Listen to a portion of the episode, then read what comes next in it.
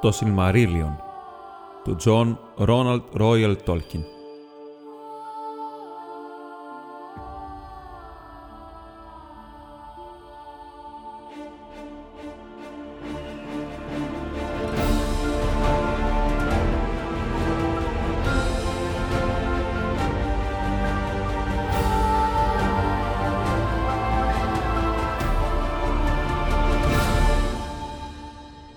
Κεφάλαιο 10.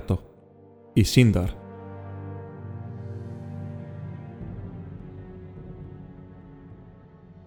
Τώρα, όπως έχουμε πει, η δύναμη του Έλγουε και της Μέλιαν αυξήθηκε στην Μέση Γη και όλα τα ξωτικά του Μπελέριαντ, από τους ναυτικούς του Κίρδαν ως τους περιπλανόμενους κυνηγούς στα γαλάζια βουνά, πέρα από τον ποταμό Γκέλιον, αναγνώριζαν τον Έλγουε άρχοντά τους. Έλου Θίγκολ ονομαζόταν, ο βασιλιάς Φεοχήτων, στην γλώσσα του λαού του. Αυτός ο λαός ονομάζεται Σύνταρ, τα γκρίζα ξωτικά του αστροφώτης του Μπελέριαντ. Και μόλο που ήταν Μορικουέντι, κάτω από την διακυβέρνηση του Θίγκολ και την καθοδήγηση της Μέλιαν, έγιναν τα ωραιότερα, τα πιο σοφά και τα πιο επιδέξια από όλα τα ξωτικά της μέσης γης. Και στο τέλος της πρώτης εποχής που ήταν αλυσοδεμένος ο Μέλκορ, όταν όλη η γη είχε ειρήνη και η δόξα του Βάλινορ βρισκόταν στο απόγειό της, ήρθε στον κόσμο η Λούθιεν, το μοναδικό παιδί του Θίγκολ και της Μέλιαν. Και μόλο που η μέση γη κοιμόταν κατά το μεγαλύτερο μέρος της στον ύπνο της Γιαβάνα, στο Μπελέριαντ, κάτω από την δύναμη της Μέλιαν υπήρχε ζωή και χαρά και τα λαμπερά αστέρια έλαμπαν σαν ασημένιες φωτιές. Και εκεί, στο δάσος του Νέλντορεθ, γεννήθηκε η Λούθιεν και φύτρωσαν τα Νίφρεντιλ, τα άσπρα λουλούδια, να την καλωσορίσουν σαν αστέρια από την γη.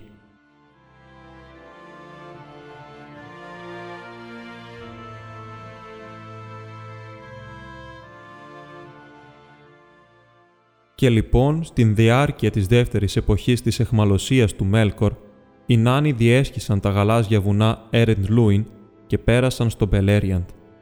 Ονόμαζαν τους εαυτούς τους Καζάντ, αλλά οι Σύνταρ τους έλεγαν Ναούγκριμ, ο βραχίσωμος λαός, και Γκονχίριμ, οι μάστορες της πέτρας.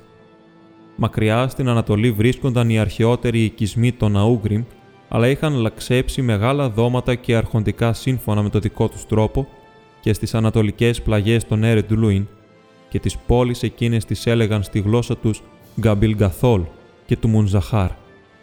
Στα βόρεια του ψηλού βουνού Ντόλμεντ βρισκόταν η Γκαλμπιγκαθόλ που ταξωτικά την είπαν στη γλώσσα τους Μπέλεγκοστ, δηλαδή Μικπλούρκ. Και κατά τον νοτιά έσκαψαν το του Μουνζαχάρ, που ταξωτικά το είπαν Νόγκροντ, το Hollowbold. Μεγαλύτερος από τους οικισμούς των Άνων ήταν το Καζάντουμ, το Darrowdelf, το Handhondrond στη γλώσσα των Ξητικών, που αργότερα στις μέρες της σκοτεινιάς το έλεγαν Μόρια. Αλλά αυτό βρισκόταν μακριά στα βουνά της Ομίχλης, πέρα από τις ατέλειωτες λεύγες του Ερίαντορ και ως τους Σέλνταρ έφτανε απλώς σαν όνομα. Ένας ψήθυρος από τα λόγια των Άνων των γαλάζιων βουνών. Από τον Όγκροντ και τον Μπέλεκοστ οι Ναούγκριμ έφτασαν στο Μπελέριαντ και τα ξωτικά απόρρισαν γιατί πίστευαν ότι αυτά ήταν τα μοναδικά ζωντανά πλάσματα στην μέση γη που μιλούσαν με λόγια και κατασκεύαζαν με τα χέρια και πως όλα τα άλλα δεν ήταν παρά πουλιά και ζώα.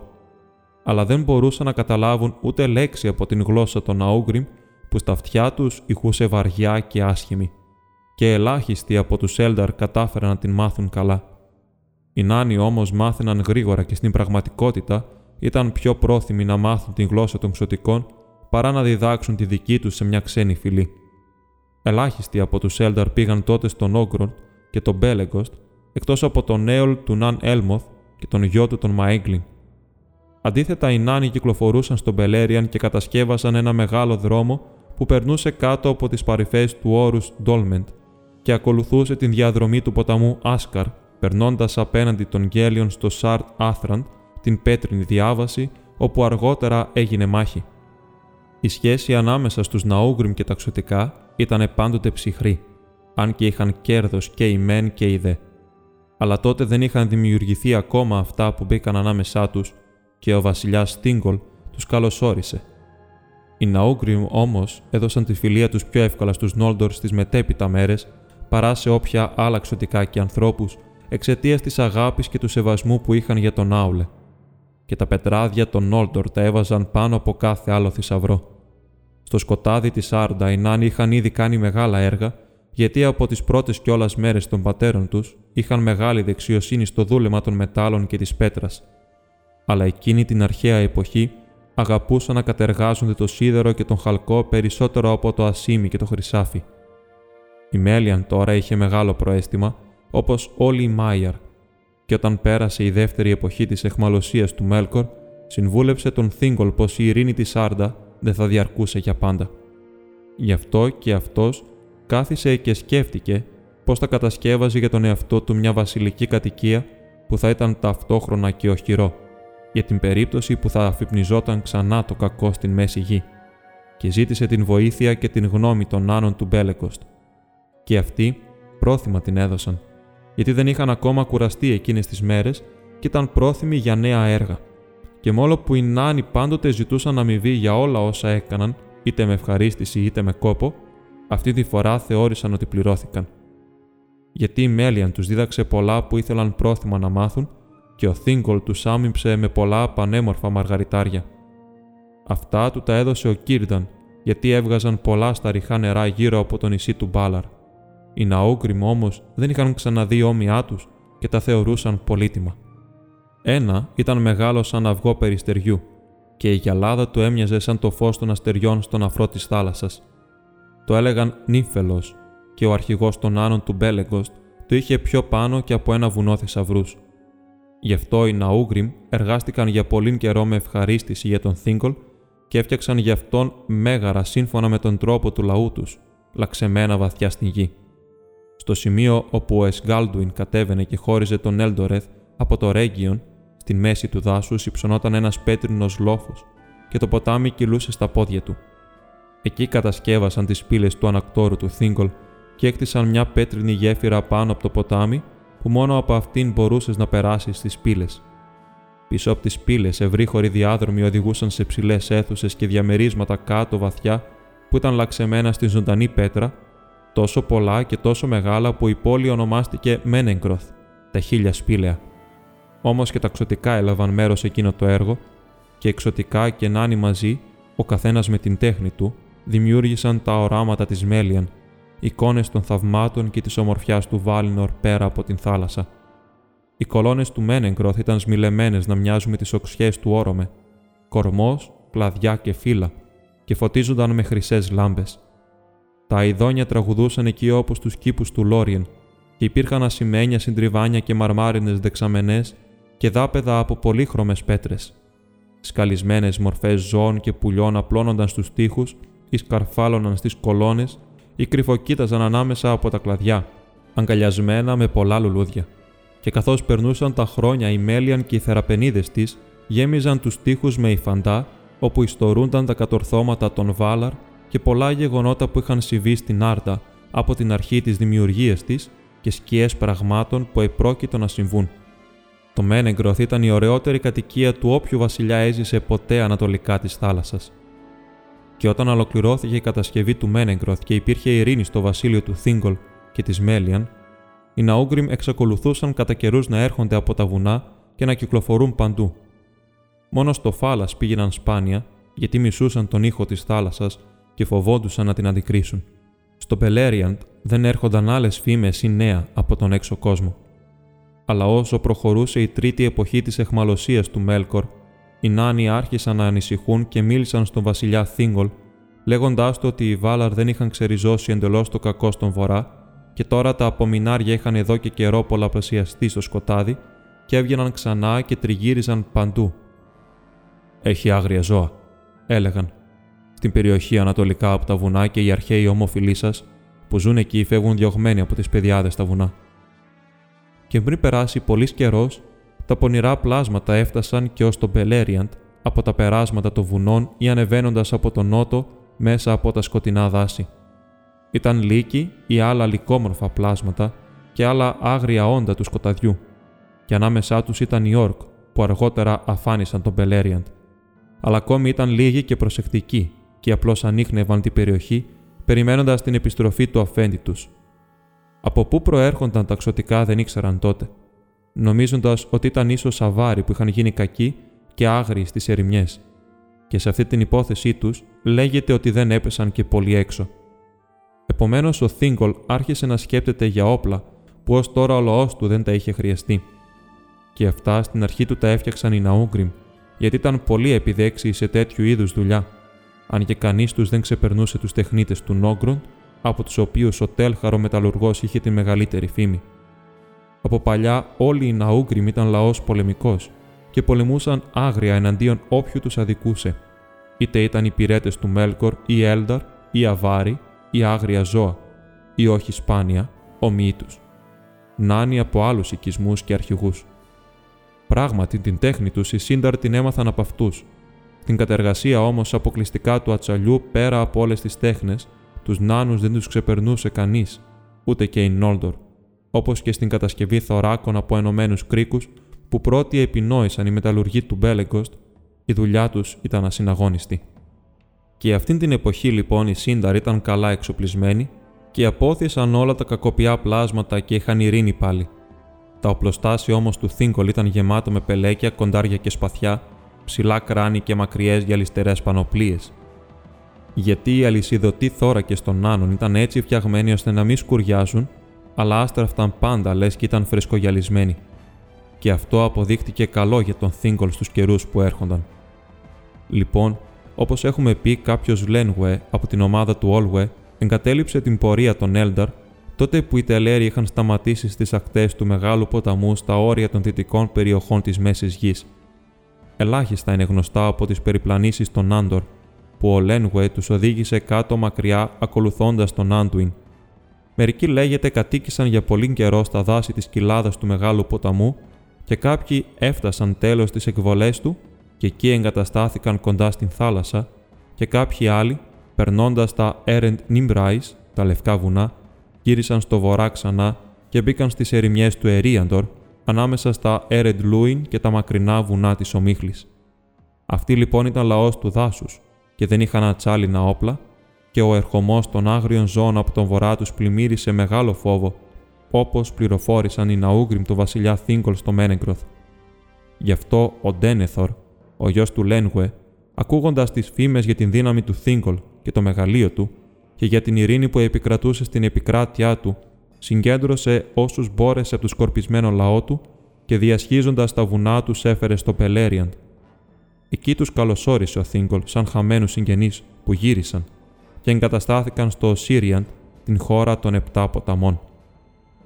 Λίγα είναι γνωστά για τα πολλά ειρηνικά χρόνια που ακολούθησαν μετά τον ερχομό του Ντένεθορ Εκείνες τις μέρες λέγεται ο Ντάερον ο Ραψοθός, ο σπουδαιότερος σοφός δάσκαλος του βασιλείου του Θίγκολ, επινόησε τα ρουνικά του, και οι Ναούγκριμ που ήρθαν στον Θίγκολ τα έμαθαν και πολλοί τους άρεσαν και εκτίμησαν αυτή την τέχνη του Ντάερον περισσότερο από τους Σύνταρ του ομόφυλου του.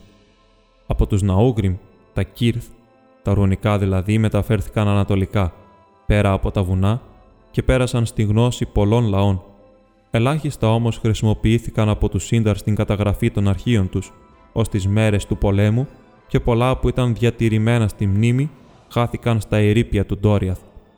Αλλά για την ευδαιμονία και την χαρούμενη ζωή, λίγα μπορούν να λεχθούν πριν τον τελειωμό τους, όπως τα ωραία και θαυμαστά έργα που όσο υπάρχουν και τα βλέπουν ανθρώπου μάτια, είναι από μόνα τους ιστορία, και μόνο όταν κινδυνεύσουν ή καταστραφούν για πάντα γίνονται τραγούδι.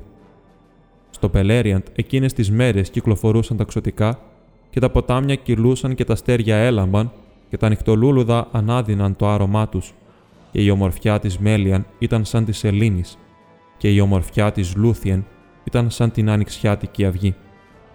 Στο Πελέριαντ ο βασιλιάς Τίγκολ στον θρόνο του ήταν σαν τους άρχοντες των Μάιαρ, που η δύναμή τους αναπάβεται, που η χαρά τους είναι σαν τον αέρα που αναπνέουν όλες τις μέρες τους που η σκέψη τους κυλά ορμητικά ανενόχλητη από τα ύψη ως τα βάθη.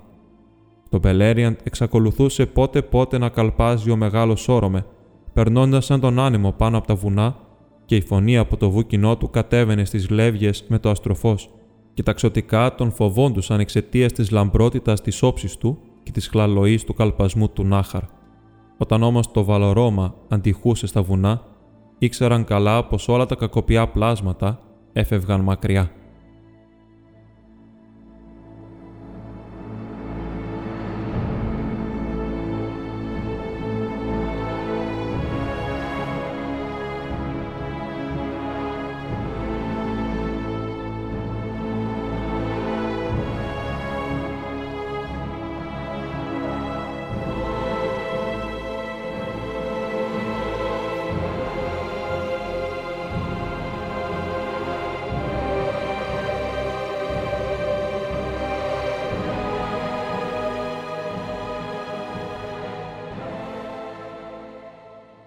Κάποτε, όμως, έφτασε η ώρα που πλησίασε το τέλος της ευδαιμονίας και το μεσημέρι του Βάλινορ έφτασε στο Σούρουπο.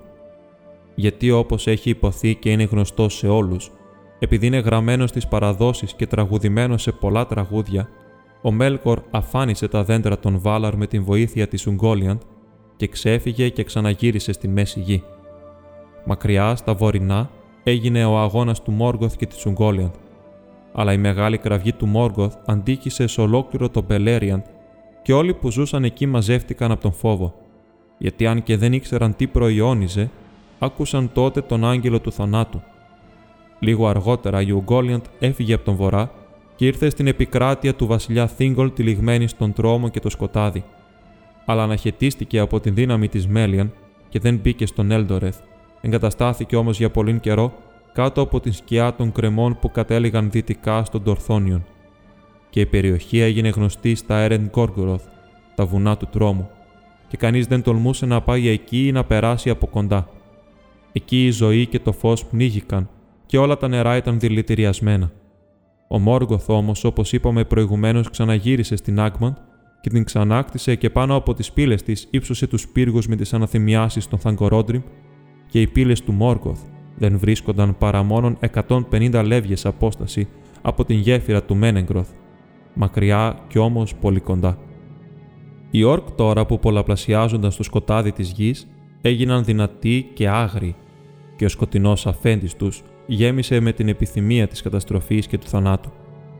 Και ξεχύθηκαν από τις πύλες της Άγμαντ, κρυμμένοι στα σύννεφα που έβγαλε ο Μόρκοθ, και πέρασαν αθόρυβα στα υψίπεδα του βορρά. Και από εκεί ξαφνικά ένας μεγάλος στρατός εισέβαλε στον Μπελέριαντ και επιτέθηκε στον βασιλιά Θίγκολ.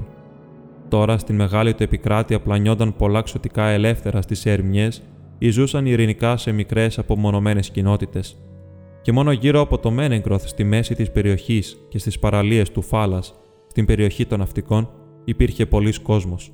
Οι Όρκ όμως κατέβηκαν και από τις δυο πλευρές του Μένεγκροθ και από στρατόπεδα ανατολικά ανάμεσα στον Κέλον και τον Γκέλιον και δυτικά στις πεδιάδες ανάμεσα στον Σύριον και τον Άρογκ, λαιλατούσαν παντού, και ο Θίγκολ ήταν αποκομμένος από τον Κίρνταν στο Έγκλαρεστ. Γι' αυτό ζήτησε την βοήθεια του Ντένεθορ, και οι δυνάμεις των ξωτικών ήρθαν από το Ρέγγιον πέρα από τον Άρος και από το Σύριαντ και έδωσαν την πρώτη μάχη των πολέμων του Μπελέριαντ. Και η ανατολική στρατιά των Όρκ βρέθηκε ανάμεσα στις δυνάμεις των Έλνταρ, βόρεια από το Άντραμ και στη μέση της απόστασης από το Άρος στο Γκέλιον. Και εκεί κατατροπώθηκαν εντελώς και όσοι ξέφυγαν βόρεια από τη μεγάλη σφαγή έπεσαν στην ενέδρα των τσεκουριών των Αούγκριμ που ξεχύθηκαν από το όρος Ντόλμεντ.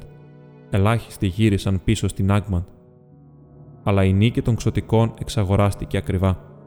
Γιατί τα ξωτικά από το Osiriant ήταν ελαφρά οπλισμένα και δεν μπορούσαν να παραβληθούν με τους Όρκ που φορούσαν σιδερό πάπουτσα και κρατούσαν σιδερένιες ασπίδες και μεγάλα δόρατα με πλατιές εχμές. Και ο Ντένεθορ αποκόπηκε και τον περικύκλωσαν στο λόφο του Άμον Έρεμπ και εκεί έπεσε και μαζί του όλοι οι πιο στενοί συγγενείς του, πριν μπορέσουν οι δυνάμεις του Θίγκολ να έρθουν σε βοήθειά του αν και σκληρά εκδικήθηκαν τον θάνατό του, όταν ο Θίγκολ έπεσε στα μετόπιστεν των Όρκ και τους έσφαξε σοριδών, ο λαός του τον πένθησε για πάντα και δεν ανακήρυξαν ξανά άλλο βασιλιά. Μετά την μάχη, μερικοί γύρισαν πίσω στο Οσύριαντ και τα νέα τους γέμισαν με μεγάλο τρόμο τον υπόλοιπο λαό τους και γι' αυτό δεν ξαναβγήκαν ποτέ σε ανοιχτό πόλεμο, αλλά επιβίωναν προσέχοντας πολύ και ζώντας κρυφά. Και ονομάστηκαν Λαϊκουέντι, τα πράσινα ξωτικά, γιατί τα ρούχα τους είχαν το χρώμα των φύλων. Πολλά όμως πήγαν βόρεια και μπήκαν στο φυλαγμένο βασίλειο του Θίγκολ και αφομοιώθηκαν με το λαό του. Και όταν ο Θίγκολ ήρθε πάλι στο Μένεγκροθ, έμαθε ότι οι δυνάμεις των Όρκ στην Δύση προχωρούσαν νικηφόρες και είχαν αποθήσει τον Κίρνταν στην άκρη της θάλασσας. Γι' αυτό συγκέντρωσε όσους από το λαό του μπορούσαν να φτάσουν στο καλεσμά του, στο οχυρό του Νέλντορεθ και του Ρέγγιον και η Μέλιαν με τη δύναμή της περικύκλωσε όλη αυτή την επικράτεια με ένα αόρατο τείχος σκιάς και σύγχυσης, την ζώνη της Μέλιαν, και κανείς από τότε δεν μπόρεσε να περάσει χωρίς την θέλησή της ή την θέληση του βασιλιά Θίγκολ, εκτός κι αν ερχόταν με δύναμη μεγαλύτερη από αυτήν της Μέλιαν της Μάια. Και αυτή η εσωτερική περιοχή που για πολύ καιρό ονομαζόταν Εγκλάντορ, αργότερα ονομάστηκε Ντόριαθ, το φυλαγμένο βασίλειο αλλά απ' έξω βασίλευε κίνδυνος και μεγάλος φόβος και οι υπηρέτες του Μόργκοθ πήγαιναν όπου ήθελαν εκτός από τα χειρωμένα λιμάνια του Φάλα. Καινούρια όμως νέα έφταναν που κανένας στην μέση γη δεν είχε προβλέψει, ούτε ο Μόργκοθ στα μπουντρούμια του, ούτε η Μέλιαν στο Μένεγκροθ. Γιατί κανένα νέο δεν έβγαινε από το Άμαν, ούτε με εγγελιαφόρο πνεύμα ή όραμα σε όνειρο, μετά τον θάνατο των δέντρων. Την ίδια εποχή ο Φέανορ ήρθε από την θάλασσα με τα λευκά καράβια των Τελέρι και αποβιβάστηκε στο φιόρ του Ντρέγκιστ και εκεί έκαψε τα καράβια στο Λόσγαρ.